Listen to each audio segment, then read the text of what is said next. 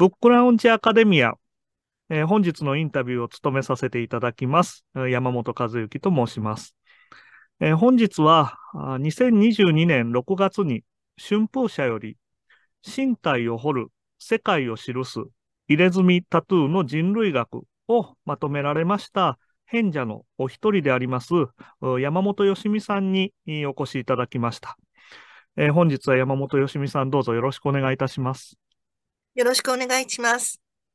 えー、それではまず、えー、著書の内容をお伺いしたいところなんですけれども、えー、本書はですね、え前書きにも実はあるんですが、え本書は日本で初めての入れ墨タトゥーを主軸とする論集であるというふうに書かれています。で、えー、特に、山本さんもそうですけれども、えー、文化人類学を専門とする研究者の方々が中心になりながら、あまあ、様々な研究やあ経験をされている方の文章が収録されております。で、その具体的な内容に入っていく前に、えー、この3年ほどのですね、新型コロナウイルスの世界的な感染拡大のもとで、特にあの様々な分野で研究活動が制限されるという中で、えー、文化人類学を専門とされる研究者の方々も非常にですね、あの大きな制限がある中で、あの今回の5本出版されたというふうに伺っておりますけれども、そのあたりの、まあ、本書誕生、本書が生まれる背景ですね、のところから少しお伺いできればなと思うんですけれども、おこのあたりの状況いかがでしたでしょうか？ああの、まあ、基本的には、えー、そもそもは、まあ、もっと、あの、えー、研究したいとか調査しましょうっていう形で、あの、とある科研を、まあ、取っていたわけなんですが、まあ、あの、コロナの、あの、関係でですね、調査に出られないという、あの、状況が、まあ、えー、で、見られたわけですね。で、それで、あのまあ、私の中では、やはり、あの、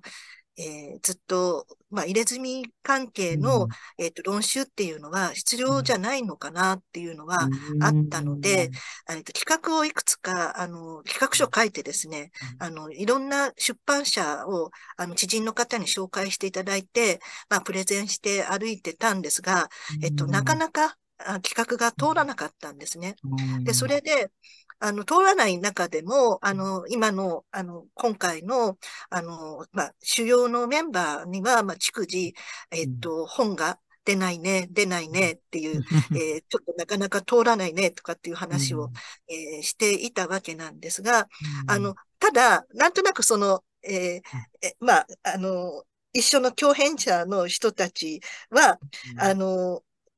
まあ、どっか他人事というか、まあ、本当に真剣にこう、あの、出版企画に乗るっていう感じでは私はなかった感があったんですね。で、あの、ところが、まあ、コロナが入って、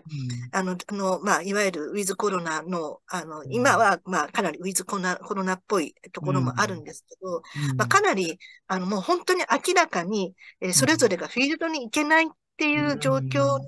えー、なった時に、えっと、別の企画を、あの、私持ってまして、えっと、それを春風社さんに見ていただいたんですね。うん、で、あの、まあ、かなり、あの、長い、あの、論文を書いて、それがちょっと跳ねられてしまって、半分にな、しろとかって言われて、えー、そんな、えー、そんな、とかっていうことで、あの、まあ、春風社さんに、あの、オリジナルの原稿の方をちょっと見てもらったら、なんか他に企画がありませんかとかっていうようなことで言われて、あ、じゃあ、あの、えっと、ずっと塩漬けになってる論集のお話があるんですけど、あの、そちらもどうですかということで、えっと、持ってったら、論集の方が早く進んだんですね。ああ、はい、なるほど。それが今回の、はい、出版に結びついていくというような形で、えー、今年の6月に出版されたというものになるんですね。そうですね。だから企画自体は、だから2020年の、うん、えっ、と、4月あたりに動いたのかな。だから結構早いんですよ。ああ、2年で出版に至ったという、はい、そうなんです。はい。だから皆さんそれぞれ、うん、あの、それぞれのフィールドでもうすでにある程度の調査をされていた方たちだったので、うん、じゃあ、まあ、ここで一回、もうもうしょうがない、フィールドに出られない、じゃあ一回皆さんもうまとめましょうっていうような、まあそういうあの、タイミングだったと思います。うん、なるほど。はい。あの、やはりあの、新型コロナウイルスの感染というのは、あの、非常に大きく研究活動を制限するものになっていますので、あの、その中での、まあ、非常にですね、ネガティブな、あところがあ強く意識に上ったりすることが多いですけれども、やはりそれまでに蓄積されてきた研究、ご研究であるとか、あそれ、えー、それを形にするための企画ということを意識されてきたことが、はい、この新型コロナウイルスの、いわば、あ研究活動が大きく、のあり方が大きく変わるような状況の中で形に、えー、なったというようなことですよね。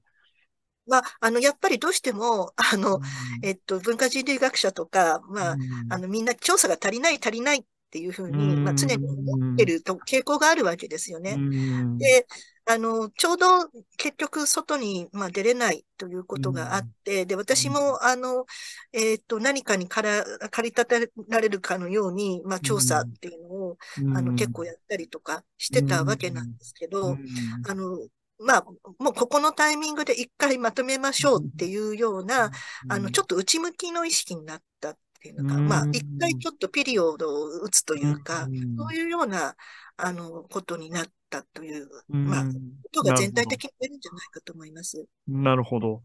ただそれが日本で初めての入れ墨タトゥーを主軸とする論集というふうになったというのが非常に大きな意味があるなというふうに、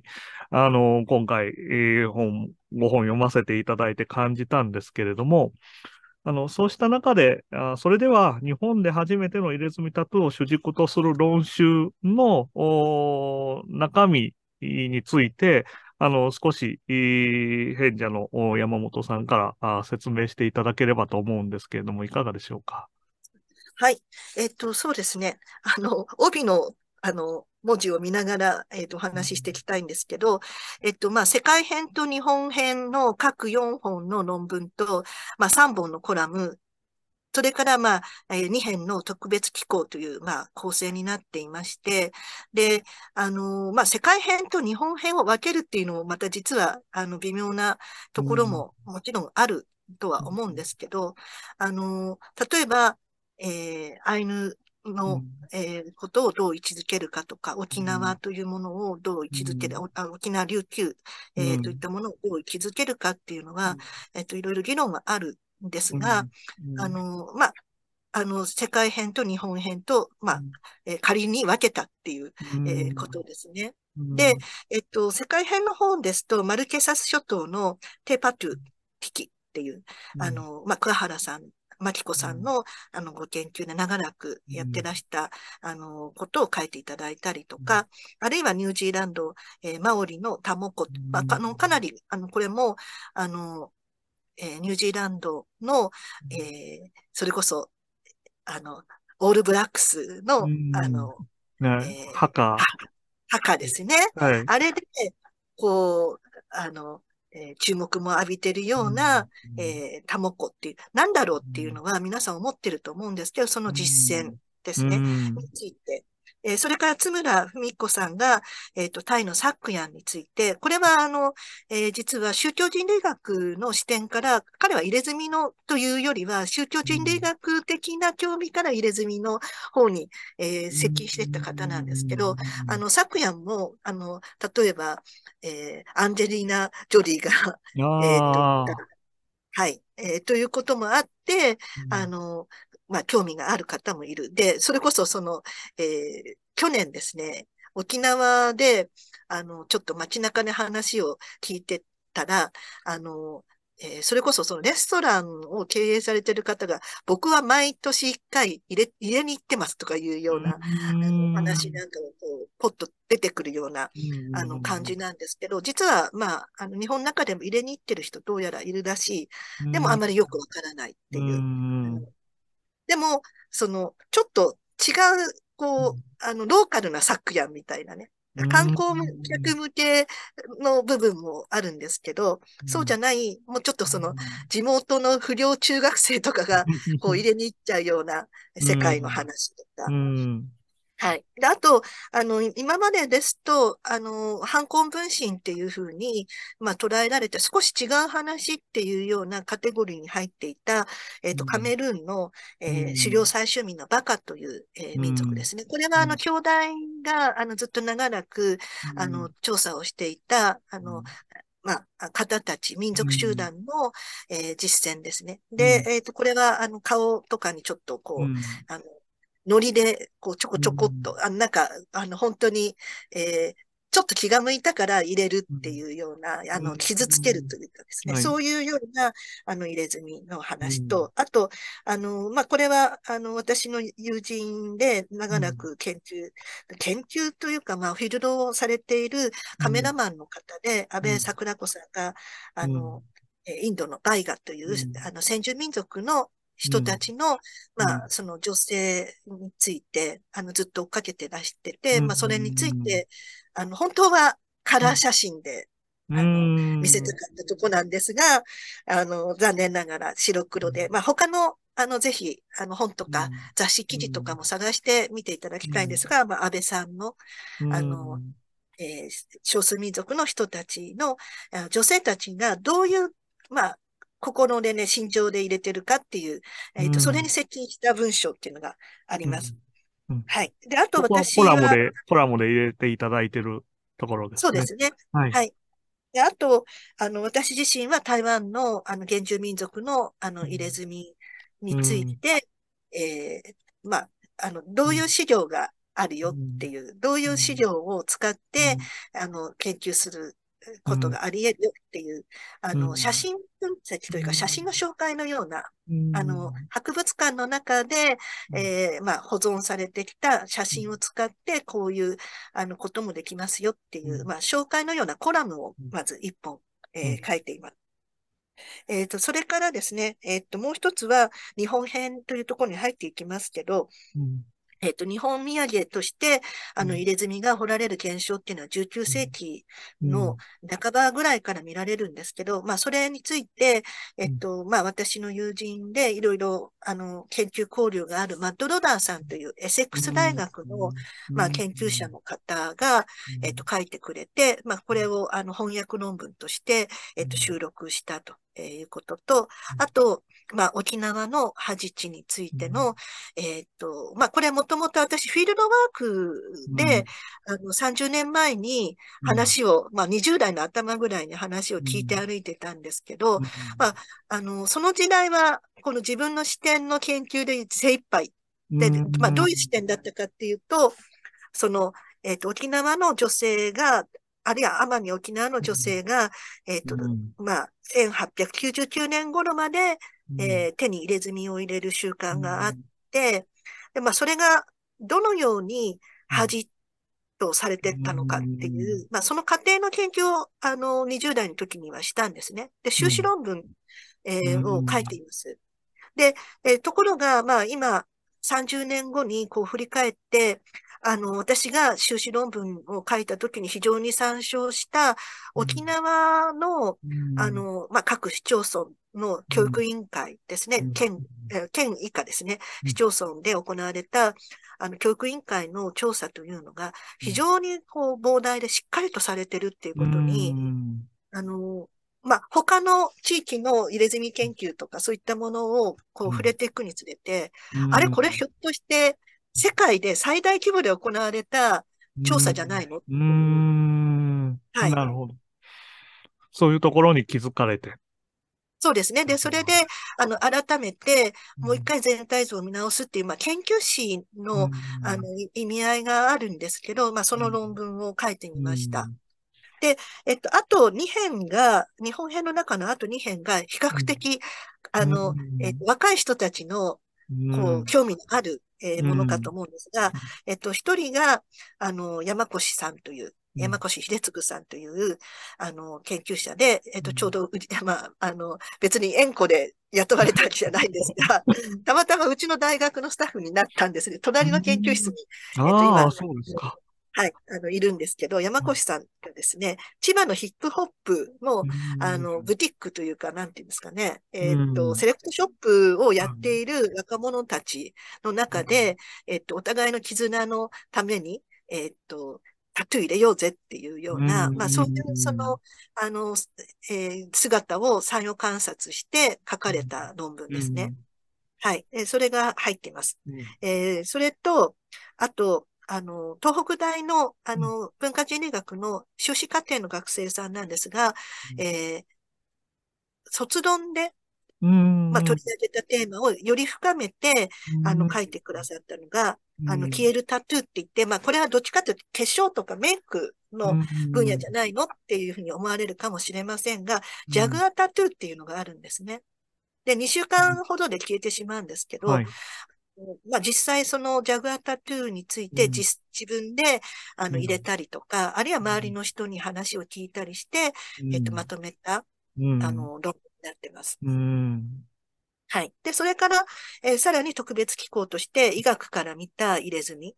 えー、というのが、えっと、あって、これは、あの、えー、単調もお出しになってて、まあ、非常にこう、幅広い視野で、あの、医学と人間っていうのを見つめてらっしゃる、あの、小野、ま、小野智道先生という、あの、まあ、皮膚科の先生、かつ、えー、熊本県立、えっ、と、医科大学の学長をされてたり、まあ、非常に見識のある方、先生が、まあ、あの、書いていただいて、うん、えー、それからあと、あの、マユン・キキさんという、うん、えー、実際に自分で、あの、アイヌの女として綺麗になりたいっていうふうに思って、うん、えー、自分の手に、えー、死ぬ家と、えー、呼ばれる、えー、入れ墨を入れ、入れ始めた方ですね。うん、えー、この方に、あの、えー、ご自分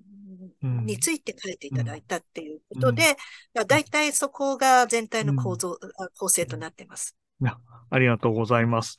あの、今、あ内容の方をお話ししていただいて、あの、聞いている皆さんも、非常にまあ、あの、聞いたことのあるような、まあ、固有名詞であるとか表現もあると思いますが、多くはあ初めて聞くような表現も多いかと思いますし、えー、テーマもですね、非常にあの広く、いろいろな地域であるとか、そのタトゥーや入れ墨、入れ墨タトゥーに対する姿勢であるとかあ、その社会的な捉え方というのも、今聞いていただいた限りでも非常にあの幅広いところに至ってると思います。で、また研究分野も、はじめにお話しいた、あのお話ししていただきました通り、あの文化人類学を専門とする研究者の方々が中心にはなってはいますけれども、えー、特別機構の2編もそうですし、えー、多角的な分野から入れ墨タトゥーというものをどう捉えるかということも収録されていて、このあたりは本当にあの一つ一つお話を伺っていくと、非常に時間が足りないなとは思いますので、ぜひ、あのー、本書を手に取っていただいて、今、ざーっと聞いていただいたところで疑問に思ったところ、こういうところをイメージしたいというところは、あすごく内容が充実して説明も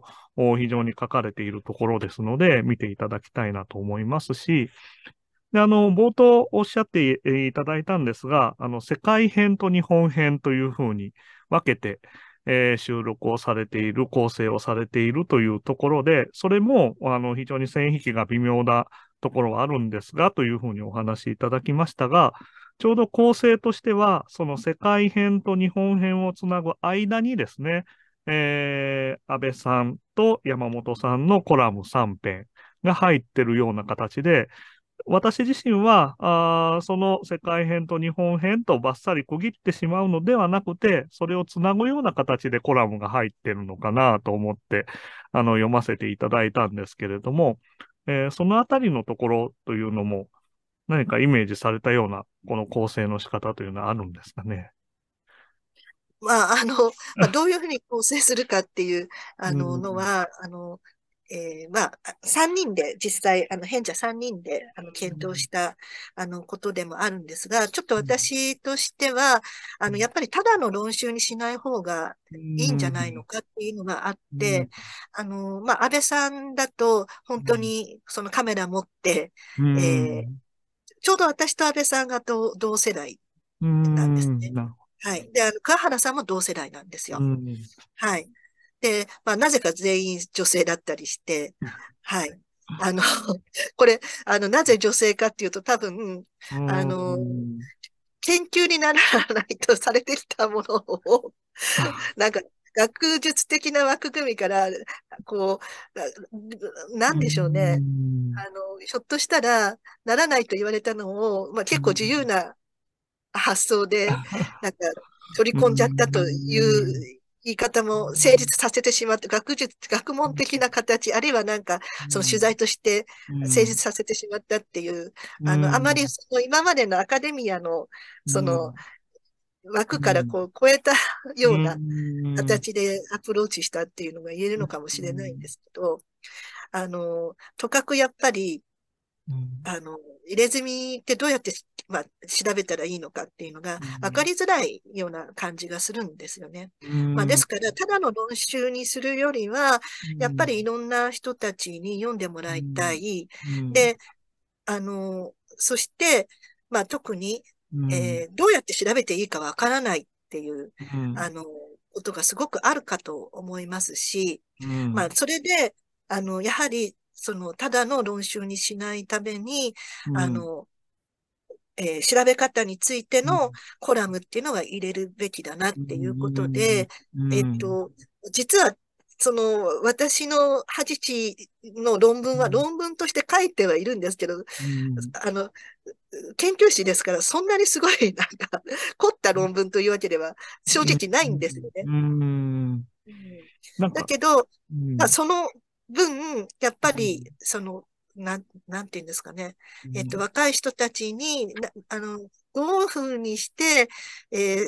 こう、研究的に接近していくのかっていうのを、書く方にちょっと力を入れたっていう、うん、になってるかなと思いますね。うん、なんかそのあたりも、あの、紹介させていただいた日本で初めての入れ墨タトゥーを主軸とする論集であるという、その初めての論集であるというところを実際の構成であるとか、あこれから読んでもらう人にどういうことを伝えたいのかということも含めて、あの、内容構成されてるのかなとも思いましたし、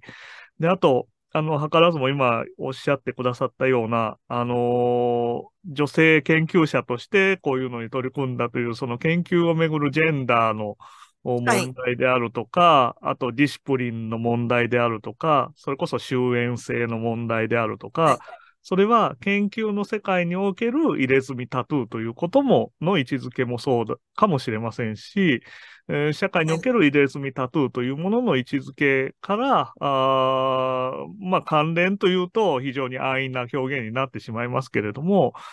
そういうところも含めてのトータルとして研究としてこの入れ墨タトゥーをどう位置づけるのかということがいろんなところに関わってるのかなというふうに今とっさに思いまして、あのー、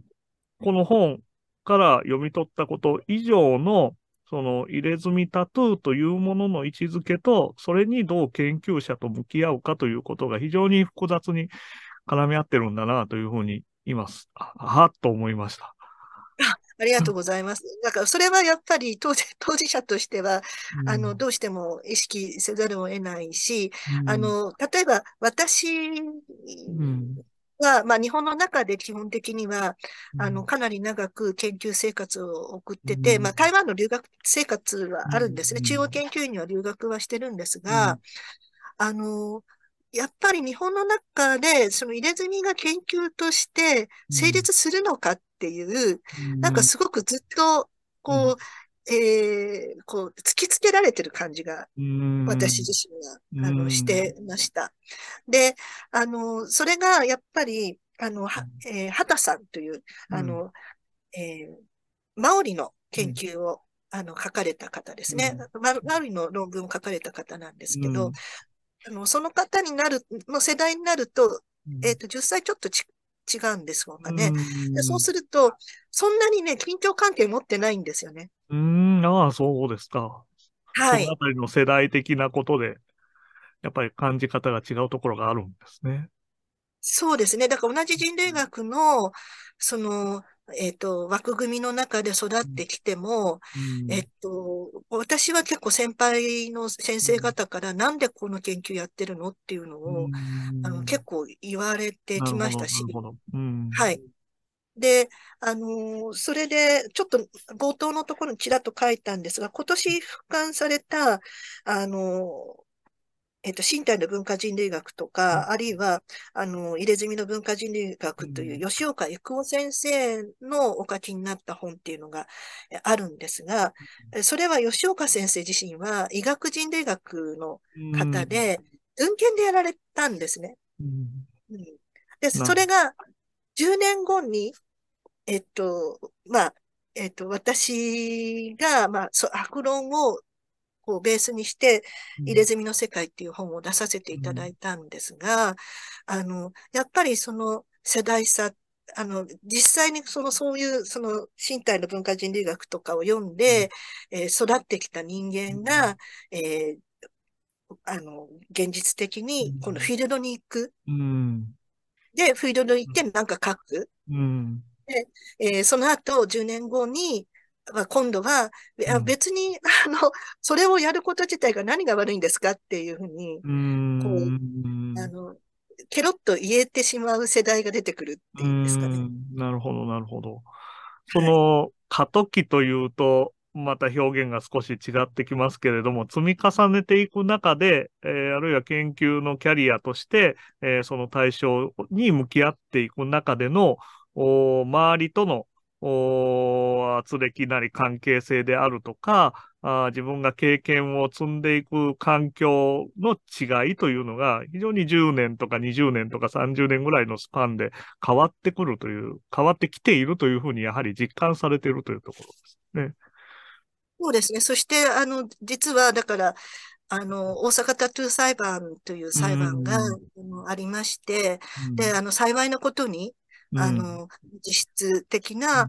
あの、まあ、勝訴と、まあ、ちょっと雑な言い方しますけど、法律的にはまたちょっと違う表現だと思いますけど、あの、判決が確、あの、まあ、逆転した判決がですね、確定したと。高裁、あの、地裁では、あの、違法性が取られ、あの、違法だと言われて、でもそれが、えっと、高裁では、えっと、逆転勝訴で、まあ、その最高裁では、あの、そのえー、判決が確定したっていうようなことがあったんですけど、あの、私なんかの世代だと、これでもし、その、えー、入れ墨タトゥーのお仕事が日本の中で、えっ、ー、と、基本的には、あの、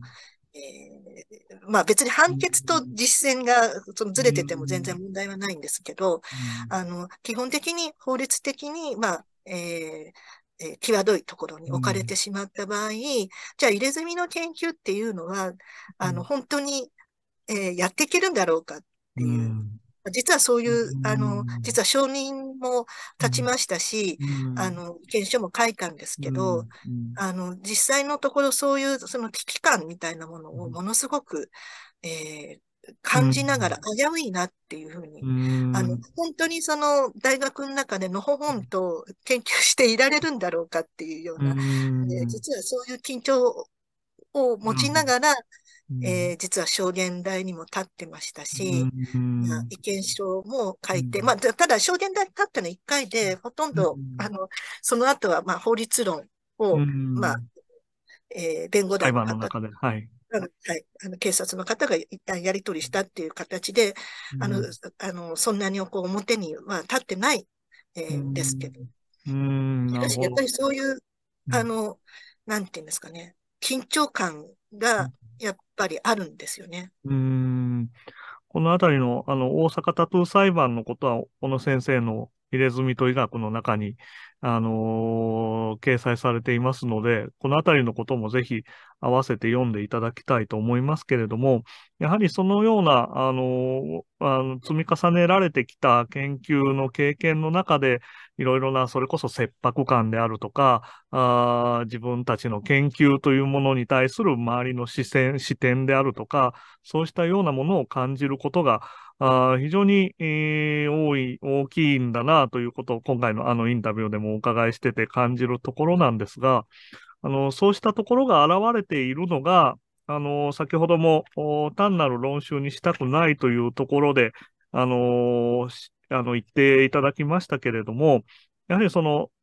まあ、研究したものを論文としての形にして、それがまとまっているということも、ベースとしてもちろんありますけれども、あの、山本さんが書かれたあコラムなどを通じて、非常にあの、詳細な参考文献リストも各論考に載っていますし、えー、コラムの中でも、えー、まさにコラム、三つ目のコラムがどうやって調べるかというタイトルがついているように、えー、いかにそうした形で、えー、入れ墨タトゥーの学術的研究に向かおうかということの、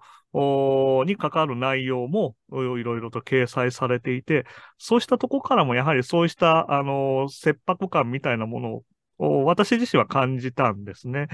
やはりそのあたりは、あの、本当に研究の手法とかあ、ディスプリンとしてこういう研究をどうやっていくかというところにも、問題意識として出てきてるというようなところなんですかね。まあ、まあ、そうでもありますし、で、やっぱり、あの、小野先生に、うん、あの、小野智道先生の、あの、一緒に、あの、お願いできませんかっていうことを、あの、お伝えしたのは、あの、実は大阪タトゥー裁判の時に、先生も、あの、証言台に立たれたんですよね。うん、で、あの、まあ、小野先生自身も、あの、ご自身で熊本の、あの、えっ、ー、と、空腕っていう、あの、えー、まあ、医療人類学的、あるいは、あの、まあ、民間医療的な入れ墨についてご調査、えー、されているっていう、あの、そういう、あの、ことも実際されていらっしゃるし、あの、まあ、実際に、その、えー、学、学問ですっていう形で、私はあくまでもあんまり関係ありませんって言って逃げることもおそらくできたんですけど、あの、証言台に立たれて、きちっと、まあ、あの、えー、証言されてっていう、あの、まあ、やっぱりその、えー、医学的な、あの、側面だけで人間は生きてるんじゃなくて、やっぱり文化の中で、えー、日々を送っていて、文化的な環境の中で日々を送っていて、えー、その中で不合理だと言われても、その入れ墨タトゥーを選ぶ。向かう人たちがいるんだっていうことを、あの、承知されてるんですよね。はい、ですから、まあ、それで、あの、ぜひ、あの、一緒にお書きに、あの、一度お書きになりませんかみたいな形でお誘いして、あの、はい、あの本当に、あの、教養、こう、深い、えー、特別機構いただいてっていう。はい。そうですよね。あのーこれ、あの、小野先生の特別機構の内容もそうですし、やはりそのあたり、あの、他、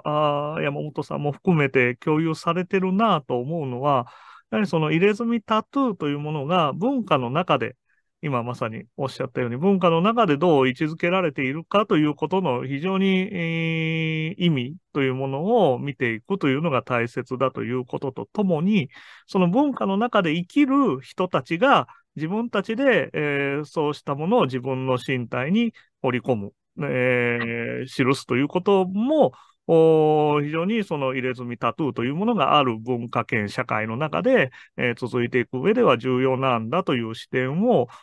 皆さん共有されているように、えー、感じるんですね。で特にその中でその個人の具体的な日常の関係性とか、あと自分の生活のあり方の中で入れ墨タトゥーというものを位置づけるということに、あの、視点を置いてるというのがすごくなんというのかな、具体的なイメージとして、あのー、入れ墨タトゥーというものを捉えようとしてるなというふうに思うんですよね。そのあたりがただ単に大きな話だけではなくて、自分の生活とか、その人の生きている、その人生の中に入れ墨タトゥーというものが位置づいてるんだというのを一生懸命描き出そうとされてるのが、皆さん非常に印象的だなと思ったんですけれども、そういうところもやはり共通して、あの、見方としては皆さん持ってたようなところがあるんですね。まあ、あの、まあ、基本的にはやっぱりでも、